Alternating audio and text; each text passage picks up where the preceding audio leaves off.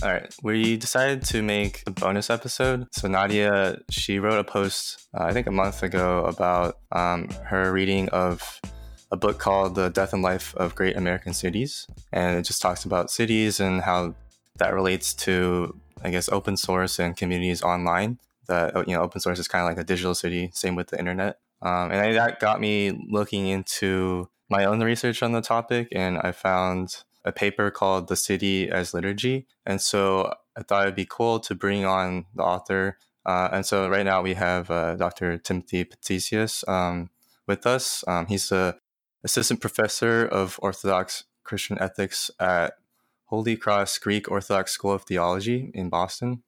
And he wrote a dissertation called The King Returns to His City An Interpretation of the Great Week and Bright Week Cycle of the Orthodox Church so thanks for joining us today. Thank you, Henry, and thank you, Nadia. Thanks for um, thanks for bringing me on. Yeah. I thought it'd be good if we start just by talking a little bit about this theory that you had about city as liturgy and your reading of Jane Jacobs's work, just for the benefit of everyone who hasn't read her work, and also just as a refresher of like what liturgy is and like how that relates to cities in your mind. Yeah, so so to start, you know, with Jane Jacobs, she she did not finish college. She did do a couple of years at Columbia in the 1930s, and when she got to a point where they insisted that she choose a major, she quit. Um, she wanted to to be free to organize her education any way she saw fit, and um, I mean to follow the intellectual leads as they as they came to her. And but she was a journalist in New York City, and she covered um, the effects of the Urban Renewal Act. I think there's there's a more official name for it of 1949, which really devastated American cities and um, replaced kind of the the living order, replaced what was the living order of the old city with this very abstract, very visual, kind of formal, pretty order that was underneath all that was lifeless and dead. In 1961, she published her book, The Death and Life of Great American Cities. It was an instant hit. Um, I don't know how much impact it had on the field of urban planning initially or even still today. I certainly wish there, there was more evidence that what she wrote there is being followed. But I, I came to her book many years later just as a side thing while I was working on my dissertation in theology and one day I just happened to notice that it was she was describing cities as if they were liturgies. So there's a there's a book that helped me to uh, to to um, understand Jane Jacobs. I mean, of course, I, I, the moment I read the Death and Life of Great American Cities, I was in love with that book. I was in love with just her her writing style, her insight, um, her rebellious nature against you know what was the the accepted reasoning of the day and also, it's really a, a, a text about racial injustice because of the over 2,000 American uh, city neighborhoods that were completely, you know, dynamited down to the rubble to make way for urban renewal. Um, 1,700 of them were largely African American neighborhoods. So, a huge blow to the African American urban communities.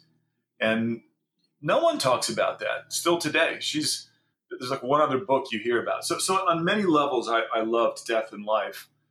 Um, but there's another uh, theologian in England named Catherine Pickstock, and she wrote a book called After Writing, and the subtitle is On the Liturgical Consummation of Philosophy. And I didn't read that book super closely because it's kind of technical and dense, but I, her basic point was that um, she thought that Descartes had aspired for aspired to, to bring us to a mode of knowing that was impersonal and visual and outside of time. And and I and I was during actually my my uh, comprehensive exams for the dissertation at Catholic U in Washington that it just hit me that um, what Pickstock was accusing Descartes of doing is what Jane Jacobs had accused the urban planners of her day of doing. They they substituted a living uh, very sophisticated, rich, and subtle order um, with something that was visually flashy and comprehensible, but that was outside of time and therefore dead. So, so that so when I first had that insight, I just said, you know what? Maybe I'll write my dissertation about the role of time as an actual raw material in city building in Death and Life. And it was a few months later when I just the title of it, the title of the book itself finally hit me with its full force. And I realized actually, in many levels, you know, cities for her are liturgies. Just to like round out the uh, the city aspect before we move to the, the liturgy part, um, I had a, a, similar, just sort of bowled over reaction when I read uh, Death and Life. In that, um, I, as you, I mean, it's just really worth reemphasizing that her her style of writing is just incredible. Um, she's very openly rebellious and openly like pissed off with the way that urban planning is um, being treated today, and she bases all of this research on uh, not stepping outside of you know academia or um, uh, industry and the way things are being done, and bases it off of like she's just looking at cities and observing what's happening and sort of using this um, common sense logic that she's uh, very explicitly trying to democratize um, our understanding of urban planning by saying, look, anyone can look around in a city. If you talk to the citizens, you talk to people living in cities, um, they're not going to agree with the way that we talk about urban planning on a grand scale. Um, and if I could sort of like, I guess, maybe summarize a little bit of uh, what the establishment was like back I guess before she published this, um, it seemed like it, it, was sort of your classic like let's plan a city from scratch, um, or the, the, sort of thing that led to like you know uh, the creation of like suburbs as a place for um, well-to-do people to move to, to move out of the city, and it was kind of leading to these issues that we saw around um, just like I guess like inner city kind of kind of problems where um, everyone else was being left behind and there was just sort of this grand vision of if only we could like design all the houses in exactly the right locations then uh, then everything would just look perfect um, just to sort of oversimplify a little bit. Um, and she i think and, and, to her that was like the city being this sort of like dead artifact kind of thing where you know you just put a bunch of houses down and everything stays exactly the same for the next hundred years or whatever. And in her view uh, city treating cities more as these living organisms that kind of grow and shape and are, are really shaped by um, the people and, and their environment um, there isn't really an objective reality of like what a city is and it certainly does change over time. Um, yeah produce like a completely different set of um, observations and recommendations around urban planning. Um, so that's kind of what I got got out of it. Um, and then I think when when I read it, I was kind of taking it in the direction of her description of cities being a lot like um, like the internet as a city, I guess, um, and that we have this sort of like digital lives that are also very like organic and complex and um, separate from, or yeah, similar to to the way that cities are. Um, and so yeah, like I totally on, on the same page about uh, about her impact on cities. Uh, the idea of like city as liturgy, I, I, wanted to sort of like unpack a little bit more. Um, we had an episode on liturgy, and I'm I'm kind of the I guess like theological noob here. Um, and I remember we talked about liturgy as sort of like uh, religious rituals or habits or things that you do that sort of like reinforce, um, I guess, your practice. Uh, and so, yeah, I wanted to just sort of unpack a little bit more from your side, like what is that is that right? Um, what what is liturgy? Um, and then yeah how, how did you see the the parallels being drawn to the way jane jacobs describes cities? Yeah that, these are these are all you know these are great questions you know. Let's see what is liturgy? I mean as a as a mode of knowing liturgy revolves around the idea that you know or, organic order is not meant to be known all at once. Or like think of it as a as a person. You're not meant to know a person all at once. We don't introduce ourselves with you know a biography or the full life story but rather living systems are meant to be known recursively. And that's a little off the topic but i guess recursion is a way to think about or al- algorithmic is a way to think about liturgy it's a, it's a system that's running some basic equation, you know, one time, and then using the results from that first time, running the same equation again and again. It's, it's doing that, um, you know, potentially infinitely, and it's as it's as it's doing so, it's generating a fractal order, and so the city for Jacobs is an is like something. It's running an algorithm. It's it's solving certain problems that are perennial problems of city life, and it's resolving them in patterned ways that are also perennial. And in that sense, it's there's an algorithm running there, and that's that's kind of what liturgy does as well. I mean, think about like rituals around death. Well, that is a perennial problem. Someone you love dies. I mean, this this has happened, you know, since humans existed. And how do you cope with that? How do you how do you um, how do you incorporate that back into life and overcome the shock, overcome that challenge? And we turn to religious rituals to do so, memorial services or funerals or what have you, different ways of memorizing a person or, or you know, um, teaching about the person to the next generation. So the details are infinitely varied, but the patterns and the, and the challenges are the same and uh, and that's a basic sense in which cities are like liturgies. Of course, the other one is just the word liturgy in Greek just means the work of the people, and that's that's the whole darn point of death and life is that these planners thought the city was the work of you know fifty smart men, and she was saying no, the city is created by the plans and dreams and efforts of many people and in fact, the reason we have slums is because the inhabitants of those places are denied access to credit, uh, financial credit, with which they could start businesses, repair their homes, improve their homes. Basically, the the if credit isn't available widely, then the liturgy ceases. The liturgy of the of the of the city, the algorithm stops. Um, was that? Did I get kind of go too far astray there. Yeah, no, that's beautiful. It actually relates really well, I think, to software. um, yeah, like mentioning recursion. Um, and I, I, I, for me, I like listening to that. I, I, hear such a clear crossover to the way we talk about the web today. Um, there's, I guess, you, you identify this Cartesian read of cities or of, and I, I think of, I guess, the Cartesian read of digital spaces too, where uh, we think of the tools that we have now being sort of static or being sort of fixed um, and and losing the aspect of like digital spaces being built by by the work of the people which i think is just a really nice um, succinct way of, of describing liturgy. Um, i'm wondering what the just to get super clear on it like what it, what is the cartesian read of liturgy then? Or is is there one here? Oh i mean the, the cartesian read of liturgy is you know ditch it and you know salvation, you know, is not a it's not a there isn't that recursive element of getting to know Christ. Let's say for a Christian, it is just you're saved or you're not, and and at the same time, um, services are just lectures, right? So so that's it's just it's just mind to mind. It, it isn't anymore that sense of that the entire person, body, soul, un- unconscious psyche, uh, emotions, everything. Um, I mean, I don't, I don't think it's, You know, what's the point of worshiping if there's no incense?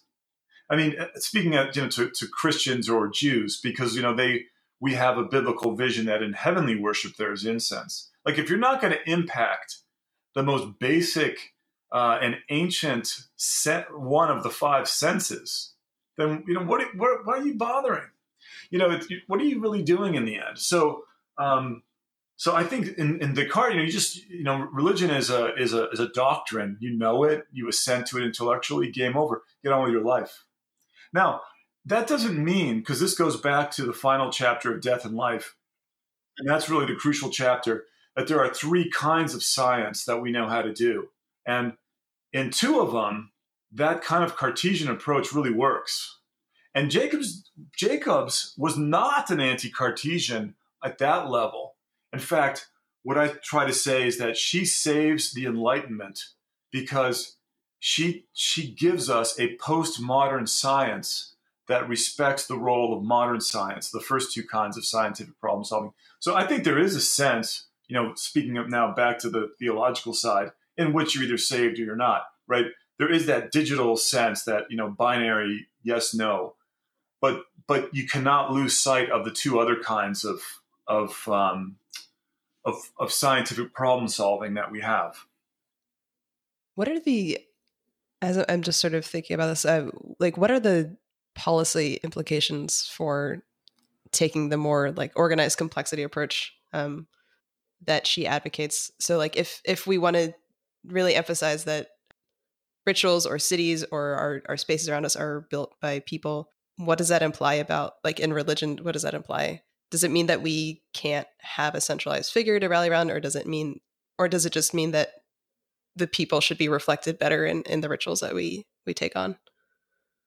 Well, I, I think uh, can I can I put in a plug for an article by a friend? Yes. Um, it, it's it's called uh, an exploration of hierarchy as fractal in the theology of Dionysius the Areopagite, um, and it's by a friend of mine named Georgia J. Williams. Georgia Williams, and um, this word hierarchy was first co- coined. I mean, as a noun, as a as a proper noun like that in the in the maybe the 500s AD, and what it meant in the theology of this this um, saint of the early church Dionysius was, basically what we mean as, by fractal. So you kind of have to just re you, you you cannot you can't dispense with hierarchy, but you have to understand it fractally. And I think Henry, you were saying that that relates to this whole notion of subsidiarity, which I haven't really, I haven't really read about, but just to give you an example that I used to discuss with Jane Jacobs in person when I was visiting her and talking to her on the phone, the answer to to the currency issue is that we need currencies at many fractal scales, and those those currencies should be um, related. I mean, as you go as you go down the scale, there should be more of them covering less area. Like there ought to be in the United States county currencies and state currencies and you know 50 of those and then one national currency. And so this issue of how you get people involved first of all you have to empower them to get involved you know to control their own lives like right where they are. But, but then of course they will be in these nested you know networks yeah i guess speaking of subsidiarity uh it's a term from the Catholic Church. Um, it says it's a it's an organizing principle that matters should be handled by the smallest or lowest, uh, least centralized authority. And so all decisions should be taken at the local level if possible and like kind of like moving up.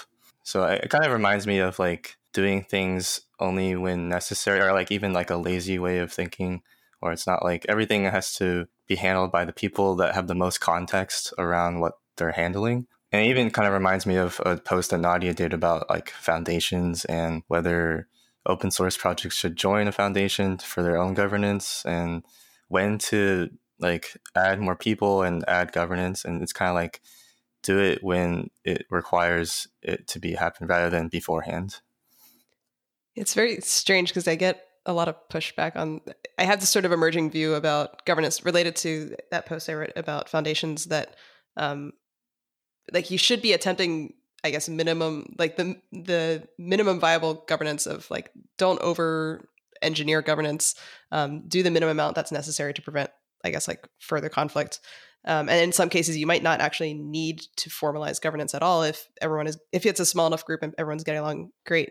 Um, and i get pushback on it because people think that's how i guess if we don't talk about it, that it can lead to the tyranny of structurelessness of we're not defining governance at all, and therefore everyone's kind of running wild and terrible things are happening.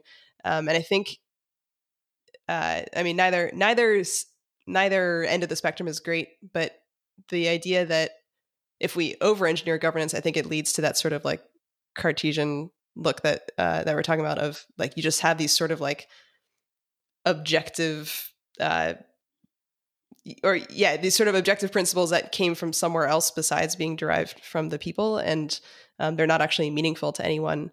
Um, and yeah, I guess that, that's the part that I want to kind of try to avoid. Plus, in the American context, it's tricky because if you if you sort of speak for this idea of you know, subsidiarity or localism, or whatever, then that kind of gets hijacked by, say, the more conservative voice to um, to just promote a kind of um, you know just a, a laissez-faire attitude about a lot of things which um, i think which in practice means that you know merchants or corporations that have some first mover advantage will they will dictate structures. And um, it's I think it's it takes work to preserve um, a genuine local. And, and in any case, maybe maybe our political discussion in the United States is hopelessly broken because our economics is broken. And, and unless we really understood why local currencies, you know, in the Jane Jacobs vision are so crucial, well, then we're really trying to govern ourselves in, in, a, in a vacuum independently of our economic lives. And that just can't work. Right. It says, and this has a lot of crossover. Henry and I are talking about this um, with Elinor Ostrom's work. I don't know if you've also uh, read her stuff. Um, but she I've only heard of from you guys, so that's forgive me yeah, for that. Big fan. Yeah. If you love Jane Jacobs, you should also read Elinor Ostrom. Um, okay. But she, I think, had a similar methodological approach of trying to ignore. She was she was basically trying to resolve the issue of um, tragedy of the commons and prisoner's dilemma, and talking about these um, sort of game theory uh, approaches that say that essentially assume that people are going to act in their own self interest until they destroy the communities around them. And she went and looked at fisheries and um, aquifer or water management and, and, and, things like that and and looked at these smaller communities to say and using that to um, to make an argument for governance that is highly localized where uh, where you retain sort of boundaries of membership and um, and bring context and meaning to the people that are being quote unquote governed and saying that um, I guess her thesis being that you don't necessarily need to rely on the market or the state or these sort of outside actors to intervene to prevent people from destroying each other. Um, with the right conditions, people will self organize and not destroy themselves. Um, and so, yeah, there's a lot of I think crossover there around the idea of keeping governance as as localized as possible. Right, right. There's some there's some confusion in the American context. It's like the, the thought that the government shouldn't intervene then becomes almost becomes then like a spiritual attitude that I shouldn't care about the commons and and work in other ways to you know like you like you just said there I mean in, in, a, in a bottom up organic way to resolve these issues you know things just get resolved very simply at some national level of like oh should the government or shouldn't it? But that's really not the point. The point is you know we have to live in this society in this world and we're gonna you know have to fix what needs to be fixed one way or another. I guess it is like yeah if, if one end the fear is tyranny of structuralistness where we don't define anything and then strange things come out of it um, and then the other end being i guess maybe like cartesian government or i don't exactly know the right term for that but uh, where everything is so objectively handed down from above and it's so hierarchical that it it means nothing to people do you want to talk a little i realize we didn't actually kind of break down a little bit um, the the differences between she talks about like simplicity, disorganized complexity, and then her focus being around this idea of organized complexity. And um, I, I know we touched on it kind of broadly, but uh, do you want to like go in a little bit on what those differences are and how she manages to tie science, these sort of like more scientific methodological approaches to her style of of doing things? Yeah. So so Jacob starts, you know, with the idea that you know, that for her modern science begins, you know, roughly around 1600. And the idea that we're going to have, you know, uh, generate falsifiable hypotheses and the experimental method and, and really be dedicated to reality and reason. And she says, just, you know, the fact of it is that in the first three centuries of science, from 1600 to 1900, in her opinion, well, I'll say where she gets that opinion from in a second, we could only do one of the three kinds of science, and that was what she calls problem problems in simplicity, which are two variable problems where the dependence of one factor depends, you know, wholly on the dependence of some other single factor. And actually, she's it's just serendipity that when she was writing her death and life um, through the, this grant from the Rockefeller Foundation, there was a guy there named Warren Weaver who was retiring after 27, 28 years as head of kind of deciding who got the, the research money from Rockefeller. Uh, and Warren Weaver um, wrote, he, he's the one who wrote this report on what are these three kinds of science. And that's what she used. And, and she could show pretty clearly that her opponents were using the second kind of science, a statistical approach, and then looking for ways to reduce it to the first kind of science, the simplicity approach. And she was, and she just said, it turns out, you know, cities are something else. They're they're like biological life forms, and they're they're, they're living organisms. And those two kinds of science are just not appropriate when you're studying something living. You have to use this third kind of science that's only been discovered in the last 30 years called the problem in organized complexity. And I try to argue to my students that that this chapter 22 of Death and Life, and really the Warren Weaver report itself, um, that those are th- that report should be governing the university. That every child should be learning those three that those three kinds of science exist from the time they're in, in elementary school, but certainly in college. And, and we should be very explicit about when we're doing which kind of science the reductive, the statistical, or the, the biological. And um, and so, so she's saying what I've tried to do in this book is reinvent urban planning as if it were, you know, a species of biology essentially. And then she spends the rest of her life trying to do the same thing for economics, for which, by the way, she's been completely ignored. I mean, it's in my estimation, because I think she really did reinvent the science of economics. I think she replaced Adam Smith as the founder of economic science. And um, and so so that's what you know that's what she's about um yeah what was did I, I think i missed the thread though what was the what was the i when i when i read death and life that that last chapter just like it really stood out to me um i mean the, because it, it was sort of making these points that were even beyond anything about her thesis around cities but trying to say like there is this other style of um, approach and understanding that is um that we're just ignoring. And having read Elinor Ostrom's stuff beforehand, um, who I think took a similar approach where something that really stood out to me about Ostrom's work was she specifically said that she wasn't trying to come up with a formula or a model for like predicting what the right thing was to do. Um, all she could do was really come up with like a framework and a set of conditions. And I, it was it was very uh, I guess impactful for me to read that because um, I always feel this sort of tug of in in my research where um, people want to be able to just like predict something and uh, and feeling like you know if i'm sort of observing something or i'm just talking about the conditions or the framework like is that is that enough? Is that okay? And so i feel like um, the work of jane jacobs and Ellen ostrom and, and others um, stewart brand she mentions in, in that letter to you um, are all these sort of people that are dealing with problems of organized complexity. Um, one of my questions i guess because you, you've, you've mentioned a few times that you feel like Jacobs has been I mean, in, in my world at least, she's been largely appreciated and noticed. But um, certainly, I think your point about her crossing over to economics, like her economics work being less appreciated or noticed, um, like, and, and when I read Elinor Ostrom's stuff, like she got the Nobel Prize for her work in economics, but we still talk about the tragedy of the commons and we don't talk about her framework. And so I'm, I'm kind of wondering from your perspective, like, why is it that like we see these clear examples of people that are working on organized complexity and making really important points about the world. Um, why do those frameworks not really seem to hold in our minds? I think you know we respect uh, psychopaths for some reason.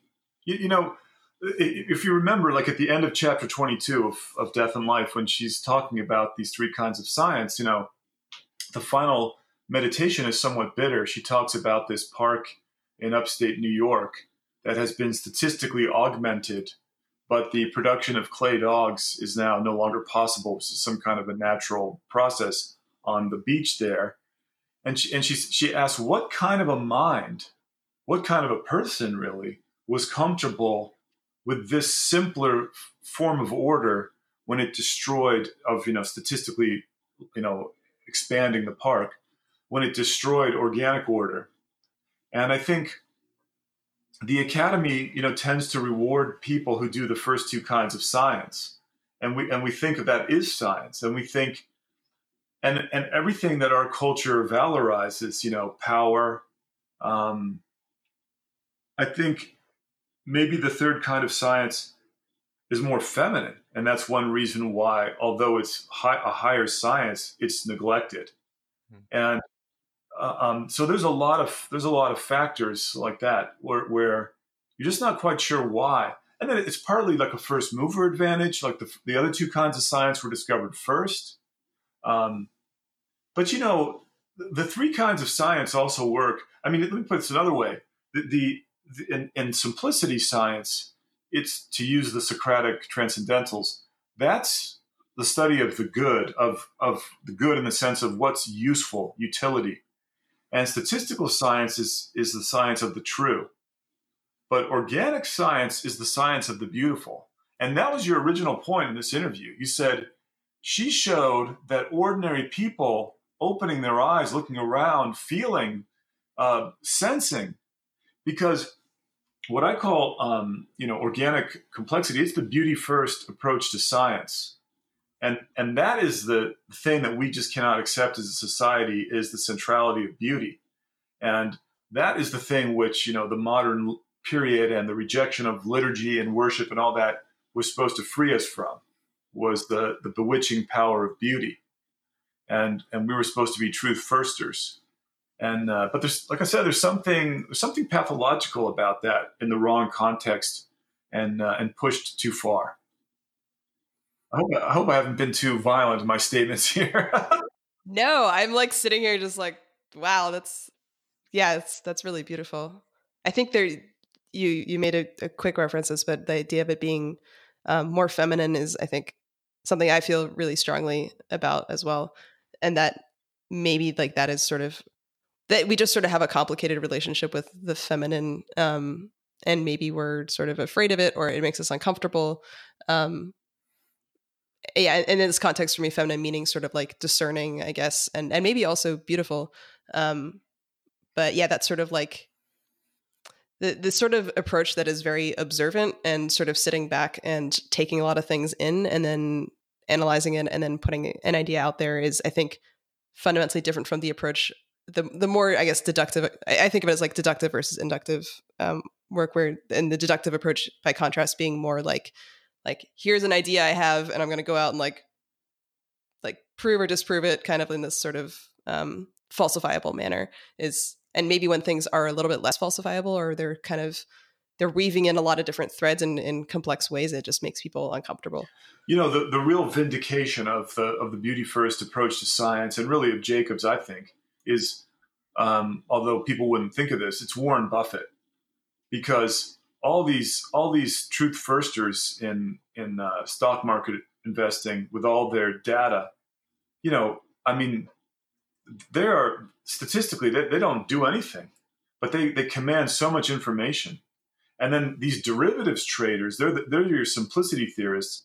I mean, they nearly sank our economy in 2007 and 2008 Whereas Warren Buffett, I mean, that's the beauty first approach to investing. He looks at each business as if it were a living organism. He's asking questions about the health of a company um, in, in, in such a way.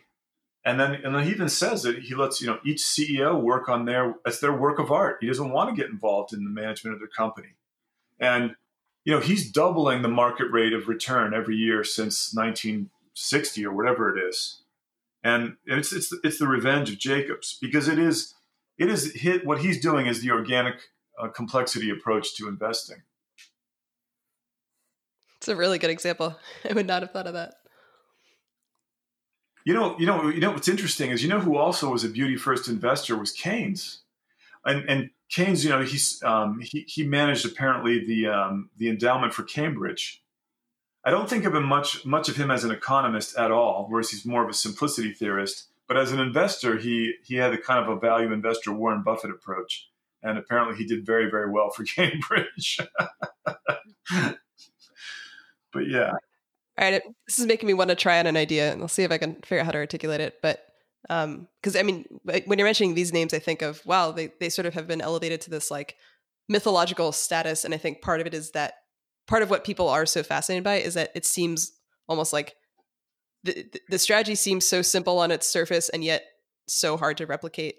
And um, I wonder whether, I guess, like a, a the simplicity approach is is maybe just easier to um, for people to pick up because it is it is more objectively falsifiable. Like if you, uh, it's something that like anybody can kind of pick up and take on and repeat um, it's and so it, it, lends itself to sort of spreading very virally i guess um, because it's yeah everyone is kind of observing it in the same sort of fashion whereas like with problems of organized complexity it's it really is so tied to the lens of like the if, if humans are sort of like vessels for ideas like it's so tied to the human that is viewing that. And like maybe warren buffett can't really you know teach someone exactly the way that he sees the world and maybe that's what makes it really difficult for some of these ideas to, to yeah, spread. I think that kind of just ties back into liturgy itself. It's like it's easy to tell people things that like um like the ideas in your mind even if you say them it's like do people actually understand what you're saying? And like i think living that out is a better way of understanding what they're getting at. It kind of even reminds me of the uh the letters to a young poet that I sent you. Um, like not being out, not being able to like live out the answers, and so like the idea is to live out the questions. I think that's hard for people because we just want an answer. We just want to like figure it out now, um, and like this idea of like having patience and like um, I think that's hard for people. It's you know it is, and and uh, this you know the, the young can can access information, but wisdom comes with time because the the whole thing about learning an, or, an organic system is that it's it's going to get to know you as you get to know it, and it's gonna it's gonna it's gonna leave its mark on you. So certain things have to just come with age. You know, there's certain mistakes or or, or regrets that are part of wisdom that just really cannot be skipped. I suppose they skipped with some kind of like you know miraculous humility or something, but that's just not most people. It's not me. Yeah, I really like how um, she talks about how she, you know, loves the city and the people that were doing the work before. It just seemed like they had their own plan. And I like what you said about it being two way. You know, if we're talking about a relationship, then it is two way. And I think even with knowing God, it's like, uh, it's not just reading some stuff, but um, understanding the other side. And I, like um, I've heard this saying where it's like we don't just read the Bible, but the Bible reads us. Um, that you know it's not just intellectual, but um, yeah, living it out through liturgy. Kind of touch on this idea of that you mentioned about wisdom being something that you can't just always automatically transfer. Um, and something I've been thinking about a lot recently is the difference between information and knowledge, and I think it, uh, I think it parallels. I hadn't really put this all together, but like I think it parallels the way Jane Jacobs was talking about um, cities being a, a, a, function of time, or the, yeah, like I guess like I think of information as being sort of like artifacts or things that are easily uh, replicable, falsifiable, um, sort of like a more objective like piece of data. And then i think of knowledge as being um, sort of like the maybe it is that sort of like active collective wisdom reflected by a, a society that you were you were just talking about um, and sort of like how do we know when when we're dealing with one versus the other? Like how do you know when i mean and similarly even with cities like how do you know when you're looking at an artifact versus looking at a piece of knowledge or something that is a living organism. Um, and specifically for like for me and, and Henry, when we're talking about open source, like I think about how like code itself is just an artifact. Like there's no there's no requirement to maintain code um, if you're just kind of like looking at looking at the code itself. But when we think of code as infrastructure, or we think of it as something that someone else is using in their software, um, suddenly there's like a relationship between the code that I might have published and the code that you're using because it's uh, and and and now we have this sort of now that I think of yeah, once you think of code as more than artifact and you think of it as part of, of the living organic infrastructure, then suddenly that time function exists because you're thinking not just about right now, but you're thinking about the future, and there's sort of like an implied um, need for maintenance or or tending to that. I don't really know if I have a question, but I guess I guess the question is just sort of like, yeah, how do you know when you're dealing with an artifact versus dealing with like a living organism? Mm. I mean, I, I, I think I think really one of the benefits of of death and life is that we should appreciate the Cartesian approach. We should partic- appreciate these reductive approaches. I think we should learn to in our schooling to get good at each. And so I don't think it's like Jane Jacobs is a, is a holist, I would say. She's holistic, but she's not a holistic who dismisses the reductive. And it's really only in the right in the light of reading that book, Death and Life, that I can speak of, you know, a reductive approach in a positive way. Like sometimes you need just that simplistic. I mean, either the electricity is working or it's not. I mean, there are certain situations, right? Um, but having said that, I hope that to answer your question, Nadia, that I hope it makes us feel like, you know, we, we can have our eyes open for when things might be, you know, acting in unpredictable ways, where where the hmm. whole is greater than the sum of its parts, or in, in just in the, in the case of software, where it would really benefit from, you know, the plans and dreams of many people, you know, coming coming into play around it. I don't know if that's that's not a great answer, but whatever. yeah. No, I think it's well, and it keeps it keeps making me come back to that the function of time that you're talking about of because there's so, that and this sort of like implied or what I'm hearing and what you're saying is there's once you're sort of in a relationship with something beyond just that objective thing, then there's sort of like a second order thing that happens. Yeah, and it's and it's really nice the way some people seem to do that, even like for their machines or for or I mean, in, equi- in an equivalent way, like how some people can do it, like with a very young child, which to my mind, you know, there's no personality there, or there's very little, or something I don't, wouldn't know how to relate to it. But someone who knows the child is able to see the more hmm. and and bring it out.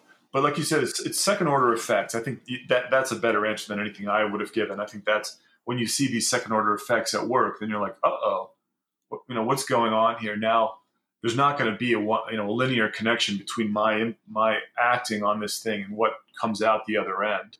Right. I think that is what was really nice about uh jacobs jacobs's uh, per- perception of this world is like i think of her as sort of like taking all the sort of like objective pieces and then weaving them together into something that like the sum of all the parts is its own organism or it is its own way of understanding it but like each of those pieces still exists as their own thing like a road is just a road but a road when people are on it is now like becomes a, a problem of organized complexity. Um, and so she's not saying that the artifact is transforming into something living but more that it is now participating in a system that is a separate thing. That's that's a good point yeah and now it's and now now it now it will like um, I, I think sometimes they call them desire lines in cities around purposes. Yes. Okay, okay. This thing is essentially a ritual has made that road. And the ritual is everyone is, you know, going that way. That's the way that makes sense. That it's collective wisdom. You know, that's how that's how we're going to get across campus. So let's put the road there, you know. How do you think about this with religious rituals evolving over time? Because like in my participation in religion, I find sort of a comfort in doing something that I know other people have done for centuries or millennia before me. Um, but at the same time, then yeah, you have these sort of desire lines where like, what if we want to kind of shape it into something different? And how do you know when it's right to shape it into something else versus like it's right to feel that connection to your ancestors or whatever? It just it's, it's very hard to, to to shift. You know, it's hard to invent something a new ritual that will catch, and um, so the sign the sign that it should catch is is usually that it has caught, and you know something. It you know it's it's kind of the collective affirmation around it that you know lets you know that okay this is I tried it and uh, other people caught on and here we are. But but yeah I think yeah that, that feeling of antiquity by the way, in, in, in, Boston at the Emmanuel Gospel, there's a, something called the Emmanuel Gospel Center, and it is um, they do urban Christian ministry, but their whole approach is this uh, organized complexity approach. And I'm I'm trying to find. Oh, I just remember the name of their book. It's something like the cat and the toaster, and um, and and it's or the toaster and the cat or one of those, and and it's you know the question is, if you're dealing with, are you dealing with a toaster or a cat? You know, is it is it, and, and that has to do with time. Can you take it apart and put it back together? It's a toaster. If you take it apart, are you do you belong in jail? That's a cat. It's a good thesis. it is, and that's and that is so the Emmanuel Gospel Center. Like you should see what they like. What they'll do for homelessness, for example, is they've got like my gosh, a whole metabolic pathway of how you know it's not just some linear you're homeless or not. It's this whole you know it's like how close are you to being homeless? How much resilience is in, is there in your life now? What's separating you from homelessness? And then what are the what's like the, the, the metabolic pathway by which a person becomes street involved and what keeps them there what gets them out and it's it's really it's really like you know your biology your high school biology textbook and you look at what they've done and you think ah yes now we're talking someone's thinking jane jacobs would like this she really would i love this cat toaster test i'm just thinking about it now and and the, th- the thing about the antiquity of, of liturgies or rituals is that they are cats and not toasters. So the idea that you could take them apart and put them back together, um, unless in putting them back together you do hit up hit upon the ancient patterns. I mean, the perennial, not ancient in time, but the timeless forms. Um, just not going to happen. You know, it just isn't going to happen. They just they won't they won't survive the transition. You'll lose your your church, your religion, if you do it wrong. It'll just it'll just go away underneath you. Here's the thing I'm sort of wondering about going back to sort of like the recursive fractal nature of of organized systems. There's this uh, I can't even really remember where it comes from. The the whole idea of like paper paperclip maximization, where like you have a factory that's making paper clips, and then all, all it knows is to make paper clips, and then it, it's sort of just like is so focused on the thing and you end up yeah you end up just sort of like destroying everything for for the sake of paper clips um and yeah just trying to think a little bit about that like maybe symbiotic relationship between systems of organized complexity but also respecting the um the more objective uh in like how do you know when a system is trying to optimize for something and everyone is kind of talking it through and then but like it's taking us into like a worse direction in some shape or form like how does that system self-correct? Do, do we trust that can will the people quote unquote the people like always end up in doing the right things for themselves within their own bounded system or does sometimes like is out, outside intervention required? Yeah i mean outside from where though? I mean right. you know you know, we are the outside. I think for Jacobs, we are the outside in the sense that you know we're you know we can think and we can we can make up you know we can innovate. So we've got to be you know at it. But yes, systems you know get essentially functionally addicted and they just they just you know crush themselves. Well, you know, Jacobs had those uh, something very hopeful about that, and and I don't know if this relates to religion or open source or what, but she, she said she thought that if you looked historically at economies that had declined, the way the liturgy, you know, she didn't use that term, but the way the liturgy failed there, and then of course the cities failed as a result, was a, an increasing proportion of the work was being done by slaves, is how she puts it. In other words, people who were not free to develop their own work, to resolve the problems and innovate. And and what's interesting about that is that as our society gets richer, the definition of slavery functionally, I mean, it, to make this liturgy work, is, is the standard is rising. In other words, I think slavery for us, what's hurting our economy is that your health care is neither guaranteed by the government nor portable. So no people can't leave their job because they're going to lose their health care. Or it could be regulations or maybe in Silicon Valley, it's at such a high level of development that slavery is I can't bring my dog to work. and and and I think there is a sliding scale, you know, in her terms. And so that's what's that's what's crucial is is the work being done by slaves or is it being done by free people?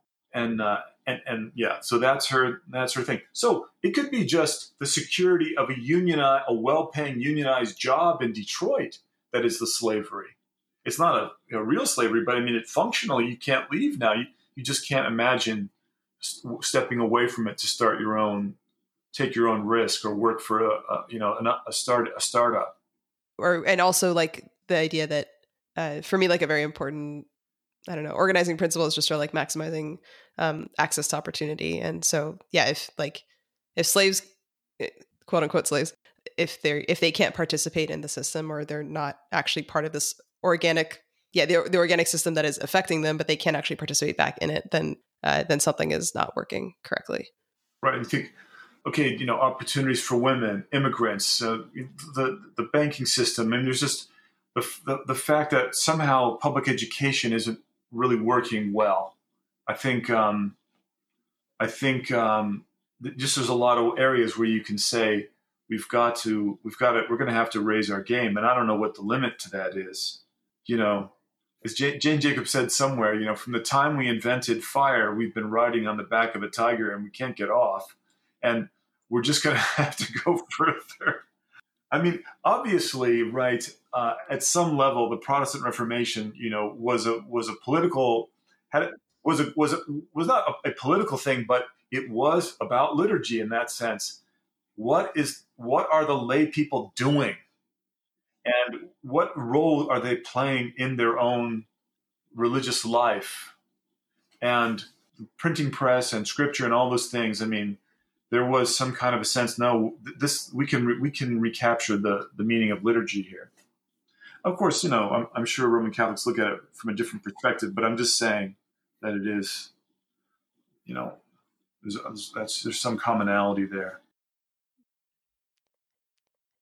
my book, the my book, The Ethics of Beauty, is coming out this summer from uh, St. Nicholas Press in Missouri, and and the, the final chapter is uh, is the Jane Jacobs chapter, so you can skip the rest and go straight to that. But um, fantastic. But the, the, there is something else um, in there, and and it has to do with I think um, I think we need to think about in terms of the three kinds of science. We need to think about information in terms of its its quantity, its potency, and its quality. And I think that um, that the, problems in simplicity gives us really potent information, and statistics gives us high quantity. But only organic complexity gives us quality information. And I try in the book to define what I mean by quality, but I think I think a, I think the old definition of wisdom is something like or, or being wise is uh, um, to have a preference for high quality over high quantity or high potency information about other people, about situations, about systems, you know. And obviously, one thing about the internet is a flood, it's a high quantity information. And then some people are trying to, to mine that in potent ways to sell or control, you know, merchants and traders. But um, but the challenge of being human is is to learn to to prefer whenever possible high quality information right we should be reading more poetry as we get older. So at some point there should be reading more of the bible reading more of you know the, the ancient wisdom texts. You know there's got to be um yeah. More fiction too. More fiction. Yes. Yes yeah, and desiring beauty, what is it that we can say or do that helps us be captured by a spirit of awe and wonder, like Jacob's love for the city? Makes me think of how we seek God in intimacy, to seek a who rather than a what. Thanks for listening. If you'd like to continue the conversation, you can find us on Twitter at leftpad or nayafia, or on our website, hopeinsource.com.